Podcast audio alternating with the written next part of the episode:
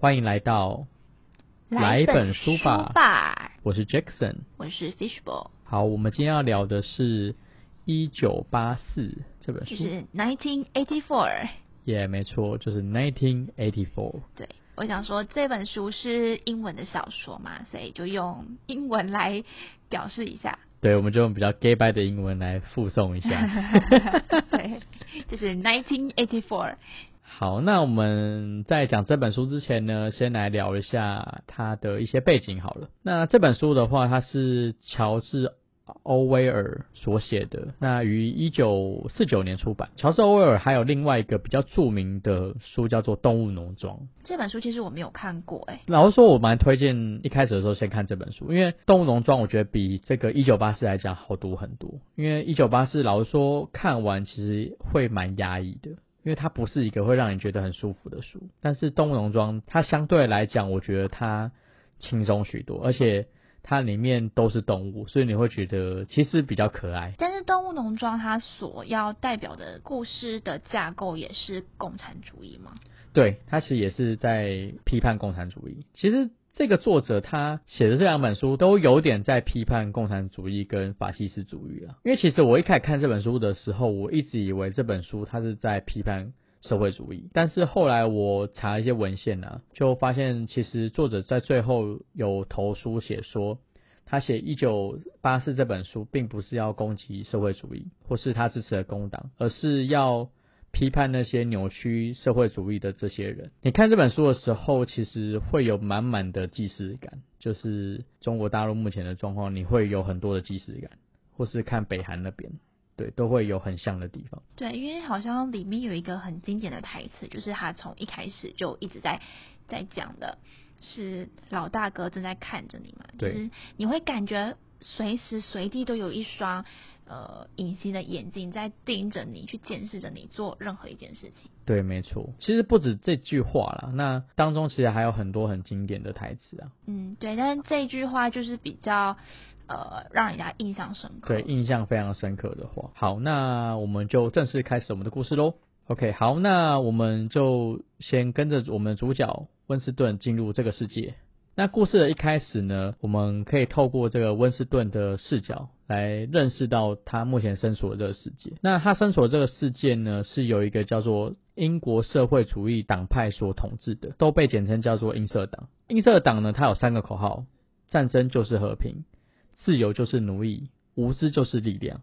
其实我觉得可以，就是从这三个口号当中，你已经可以理解到一些比较扭曲的事实了。就是可能对共产主义来说，这一些话都是对党的一种认可，但是如果对于我们来讲，就会觉得，就是你这三句话好像就是你不知道要怎么去辨别好坏，然后不知道要怎么去修正自己的思考，对然后你就只会服从而已。对，其实这三句话其实就感让人感觉到它是一个互相矛盾的话嘛。因为战争怎么会是和平？自由怎么会是奴隶？无知怎么会是力量？对，无知怎么会是力量？对啊，其实最后一句话有一点像我们以前那种比较传统的对女生的一些想法，就觉得女生不需要了解太多的知识，对，好像，有有一点类似这样子的。有，就是你要应该是就是要让人民就是说什么都不知道是最好的。对，因为以前好像女生来说，就是只要你会顾家，你会生小孩，然后你不需要了解那些知识，就会对男人言听计从。比较服从嘛。对，言听计从，所以其实有一点像这样子的概念。对，有一点这种感觉了。好，那另外呢，这这个世界的国家也被分为三个等级，第一个是核心党员，第二个是外围党员，第三个是无产阶级。那分别占的比例是核心党员只有两趴，外围党员的话是十三趴，无产阶级的话是八十五趴。所以其实大部分人都是无产阶级。那我们的主角温斯顿呢，他就是一个外围党员，所以他就是那个十三趴里面的人。他所在的位置是在英国，但是这边已经不叫英国，叫做大洋国。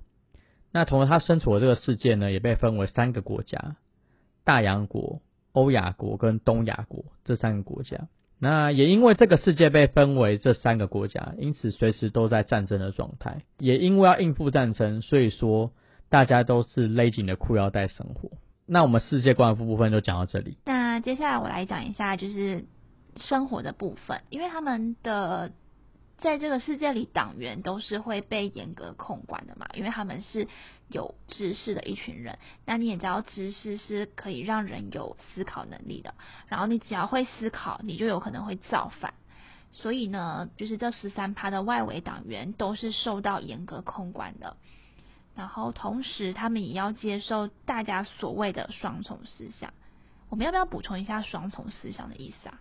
好啊，我们可以补充。好，补充一下双重思想的意思。双重思想的意思其实就是一句词，这个词用在你身上可能会是不好的，但是用在我身上会是好的。其实这双重思想的另一个概念是，就是要让大家相信党说的话永远都是对的。党说这个东西是不好的，这就是不好的；党说这东西是好的，就是好的。你不可以有第二个想法，这就是双重思想。对，就是就算你有不一样的思维逻辑，你都必须要接受党的，因为党永远是对的。对，没错，这就是双重思想的概念，其实有点像指鹿为马了，就是指鹿为马的感觉。就比如说，我们现在都觉得二加二等于四，但如果今天党跟你说二加二等于五，你也必须要相信二加二就是等于五。没错。就是这样子。然后除此之外呢，他们其实每一个地方都会有一个屏幕，就有点像电视这样子的概念。然后这个屏幕是没有办法被关闭的，你只能把声音调小。然后那个屏幕它会随时随地在播放那一些关于党的口号。然后就连我们主角温斯顿他的房间都有一个大大的屏幕，同时呢还可以让思想警察随时看到你的动作。所以你不知道你什么时候是被监视着，然后你也不知道，就是可能你的一举一动或者是你的一个表情都有可能会惹上麻烦。对，就是你的一举一动就是被监视，你只要脸上有一点点他们觉得不对劲的表情，你可能就会被查水表了。对，就是有一点可怕。就是有一次他们在做早操的时候，然后只是因为他蹲的不够低，就是他的姿势不够标准，屏幕就会直接发出声音来纠正他了。所以就是说，他们其实是随时随地都在监视着你的。我觉得真的很可怕，我觉得。对啊，因为他就是等于你你在做什么，然后他就是严格控管。对啊，就是就是等于是说，可能我电脑用一用，然后突然里面发出声音。对对，我就快吓死我在看着你哦。这样就不能做黑黑的事情。哎，这就是有一点像我之前看到的台湾的新闻，就是有一个妈妈她买了一个宝宝监视器放在那边，然后有时候她会在就是婴儿房那边哺乳嘛。对。然后有一天监视器就突然说了话。就是一个男生就说：“你都不知道我在看着你吗？”有，我知道，我知道这个新闻，因为他其实对，我觉得这有点可怕哎。他是一个娃娃，然后其实是为了让父母可以方便看小孩的状况，但是嗯，因为这种东西的设定可能安全性没那么高，所以其实骇客是有办法害到那个机器里面的，因为它有连到网络嘛，所以。只要有 IP 位置就有机会可以连进来，嗯，对，所以就是它就是被破解，然后就有骇客可以连进来。其实，对，老实说这种事情不难，因为老实说网络上有很多的资源教你怎么做这件事情。我说真的，对。可是我觉得就是你你也要真的想要去做这件事情，你才会很认真的去研究，然后去去实际行动吧。对，因为我知道有些网站甚至让你可以连到各个地方的监视器。真的，哦还有这样子的有有这样的有这样的资源，你就可以直接连到各个监视器去看。然后他们会把他们破解的监视器直接放到网络上让大家去用。哇哦！对，所以说其实有一点资讯概念的人要做到这件事情，我认为不真的不是太难。对。我以前在学校没有好好的学，学校不会教这件事情啊。对啊，就是因为我我也对那个，就是我对写程式也不太熟嘛，所以嗯，哦，我还没有讲完最后一段呢，就是幸运的是，好，那我继续讲。那虽然这个屏幕就是有有这种非常可怕的监视功能，但是很幸运的是，呃，他的房间设计刚好。呃，有一个死角是让屏幕看不见的，所以他可以在这个死角里面写日记来抒发他的个人情绪。那我们接下来继续讲关于他的工作部分。温斯顿他是在一个叫做真理部的单位工作，这是一个政府部门。这个政府目前总共会有四个部门，负责四件事情，一个就是真理部，第二个是。和平部、仁爱部跟富裕部，那分别掌管不同的事情。真理部的话是负责新闻、娱乐跟教育，还有宣传。和平部的和平部的话，则是负责战争的相关的事情；富裕部的话，则是处理经济事务；然后仁爱部的话，则是负责法律跟秩序的维护。但其实这些名称听起来都很好听，但是它实际上的效果其实是不一样。比如像真理部的话，它其实就是会篡改很多的记录或文件；然后和平部的话，它名就叫和平。部，但是他就是掌管军事的东西。副一部的话，则是负责配给呀，或是就好像因为共产党他们所有的一切都是共享的嘛。就比如说，今天我们吃可能吃鸡肉加面包，那就是每个人都是鸡肉跟面包。没错。然后仁爱部的话，则是负责比如说酷刑啊，或者洗脑这些事情，或者是抓思想犯啊什么的。所以其实相对来讲。他也是蛮矛盾的一件事情。好，那我们来讲一下温斯顿他在真理部里面做什么。那温斯顿在真理部里面的工作，主要就是帮忙政府认为需要删除的人，把这些人涂掉。就是等于是说，帮政府把不需要的人从这个世界上抹去掉。因为当这些文件都抹去掉之后，其实大家就会不记得这个人存在。对，或者是说，就是呃，他有可能会去篡改一些之前的数据，就比如说，可能经济部那一边。在上一次的报纸或者是文章里面提到，他们要生产多少的，比如说鞋子好了，然后可是今年却没有达到他们上一次讲的那个目标，所以他们就会去篡改之前的那个数字，然后去符合事实。对，没错，就是要让党永远都是对的，所以他们必须要让之前写错的数字。其实也不能算写错，因为他从来都不会是对的。对，因为他就是一直在修正嘛。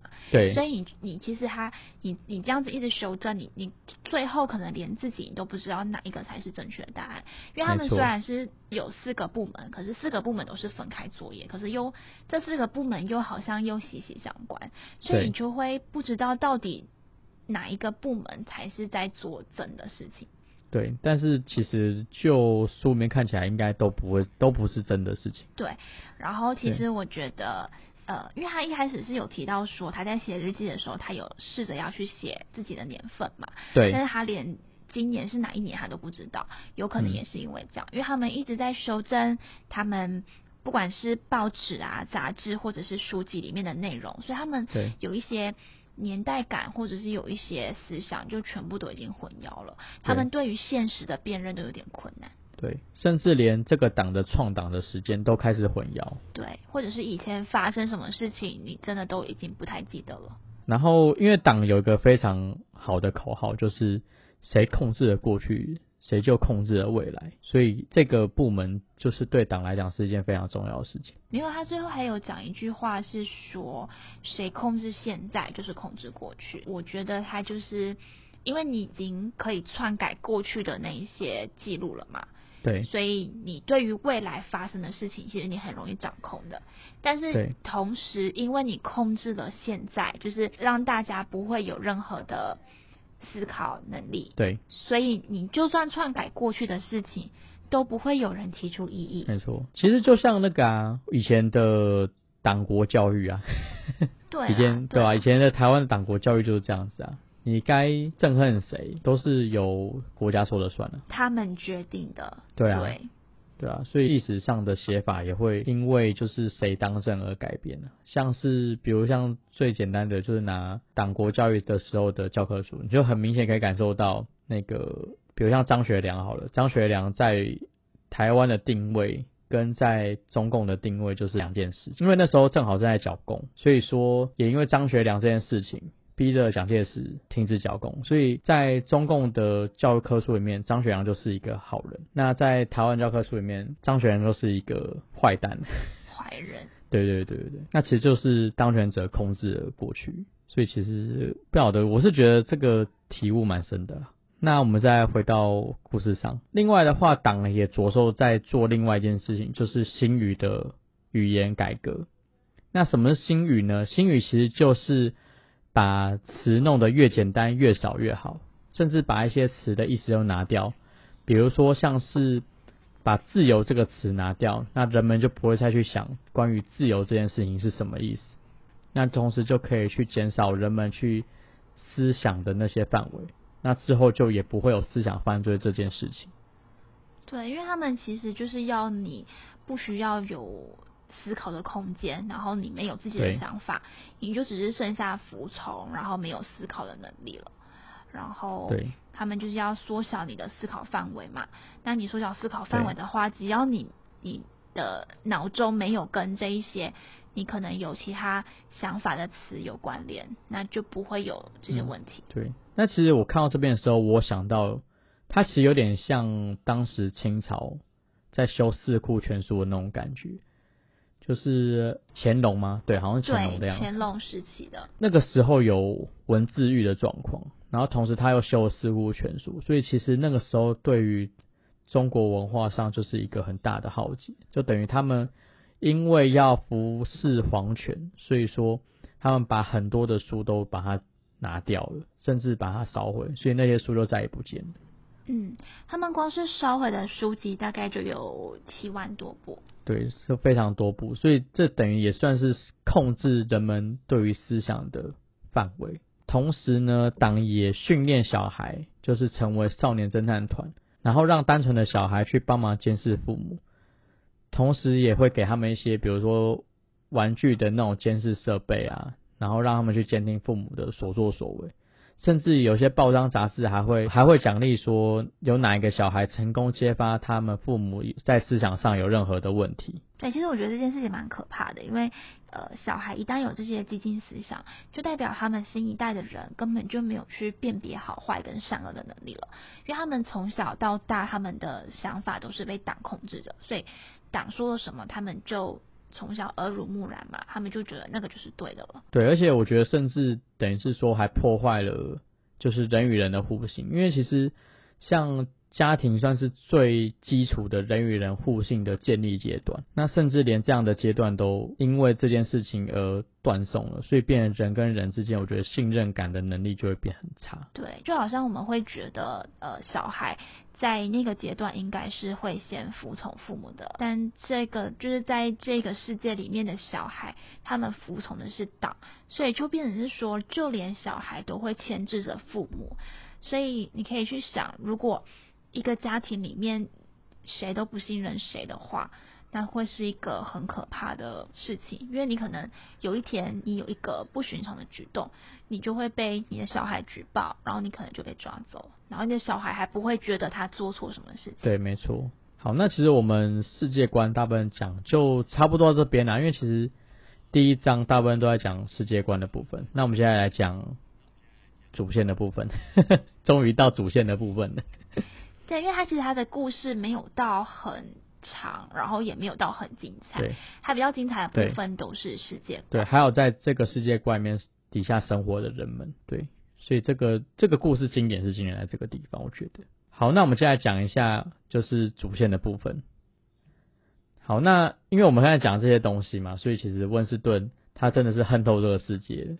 那他为了要排解他不满，他就买了一个日记来抒发他自己的情绪。那甚至有一次呢，他甚至在日记里面写到。满满的打倒老大哥，其实做这件事情是非常危险的。你不用说出来或写下来，只要光有这样的想法，就是一种犯罪。其实这样的种种事情也让他的压力有点喘不过气来，所以他很喜欢到无产阶级去闲晃。但其实这件事情也很危险，因为党员没事是不应该去无产阶级去闲晃的，因为这样如果盘查到的话，就会惹上很大的麻烦。但他有时候也会因为一些性欲的缘故，甚至会跑到那边去找一些妓女去解决这些问题。那虽然说他有已经有结婚了，但是那个婚姻是由党许配给他们的。那这个婚姻是完全没有任何的爱情为基础，那只是建立在要繁衍后代的这件事情上面。因为对于党来说，他要瓦解掉家庭的这个最小的单位，就是人最小的单位就是家庭，他想要瓦解掉这个单位，因此他们连人的最基础的爱情的欲望都把它拿掉。对他就是有点想要把你呃生而为人的那一种原始的欲望啊，或者是一些情感需求，他全部都控制了。所以说，其实温斯顿在这些种种事情上面，他真的觉得非常的怀疑，甚至是觉得说，甚至觉得说老大哥是不是真的存在，或者是战争，因为其实呃根本就没有提到说到底战争是怎么一回事嘛，他们所见所闻都是党跟他们说的，那这些事实是真的是事实吗？其实他们根本就不知道。他那么爱跑来无产阶级区的原因，有一部分是因为无产阶级的人们是不会被党所监控的。因为对党来说，他们觉得无产阶级的人只是做简单的工作，同时他们也没什么知识的涵养，所以党认为他们是没有任何威胁性的。然后甚至党为了要控制这个国家，就是让他们只是要光过上日子，就要耗尽他们全部的力量。然后党只需要适时的给他们一些小确幸，比如说赌博，就可以安抚他们的情绪。对，因为就好像人类最。基本的需求就是要求温饱嘛，你必须要生存。所以如果你今天连生存都有一点问题或者是困难了，你根本就不会去想到说，哎，我要争取什么自由民主，或者是我想要去做一些什么比较厉害的事情，因为我只是想要吃饭而已。对你光活着就需要耗费你全部的心力的话，你根本就不会再去想其他的事情。这就是党要做到的事情，但是温斯顿还是把期望就放在他们身上，因为他认为，因为无产阶级是这个国家八十五趴的人口，所以他们只要有心就可以推翻这个政府。对，因为他们占的比例真的是太大了，而且其实我自己个人觉得啦，可能是因为他们对无产阶级没有所呃做所谓的监视跟控管嘛。所以他在去到无产阶级那一区的时候，他会发现其实有很多那一种呃以前人们说的话，或者是那些歌谣啊，或者是有一些诗集，他还可以在那个区域发现，或者是去找到。对，他就会觉得跟真实的世界好像还有一点点的关联。那如果你以前呃无产阶级的人还保有这些东西的话，他们其实。可能呃比较聪明一点的人，他们发现了这件事情，有可能就是从无产阶级这边开始爆发革命。对，没错。所以他才会觉得，呃，这八十五趴的人会是一个希望。对。后来有一次，就是温斯顿就是一样那边逛街，然后他逛一逛就来到他之前买日记本的店，正在陶醉在这个 shopping 的感觉的时候呢，他突然听到了就是他同事的声音。就是一个黑色头发的女孩，然后这件事情其实让他有点吓坏了，因为在同一个街道上面，理论上来讲根本不会有同一个党员往这个地方走，因为这边其实距离他们住的地方有好几里远的距离。而且其实就是前面还有提到说他们有一个思想警察的角色嘛，但是思想警察一直都没有提到说他是一个怎么样具体的人物，所以我觉得他思想警察有可能是他会混在党员中间。然后会在你没有办法察觉的时候去监视你的一举一动，所以他才会这么的害怕。对，他就在想说，这个女生该不会是思想警察吧？对，然后跟踪到他这边。对对对对对，所以他后来为了躲避这个女孩，就跑进一个酒吧里面。然后第一章节故事就到这边，所以接下来的发展呢，就是要到我们的下一章节才会知道温斯顿后来会发生什么事情了。对，我们会在下一章节做详细的说明。那节目大家就到这边。好，那我们就下次见喽！也别忘了呃，帮我们的就是我们在 Spotify、在 Apple 的 Podcast，还有在 s o n 然后现在连 KK Boss 都可以听得到我们的节目喽。对，真的好多。对，所以请大家多多支持。Apple Podcast 帮我们留五星。谢谢，谢谢。然后也可以发到我们的 IG 哦。嗯，我们也是有 IG 的这个粉丝专业了，所以也请大家去多多关注，然后有问题都可以留言哦。对啊，有任何都可以留言哦，我们有空会回你。对啦，如果你有什么呃想要了解奇怪的小知识，也可以问一下我们，可能我们我们有办法回答得到。对，没错。那都下次见喽，拜拜。拜拜。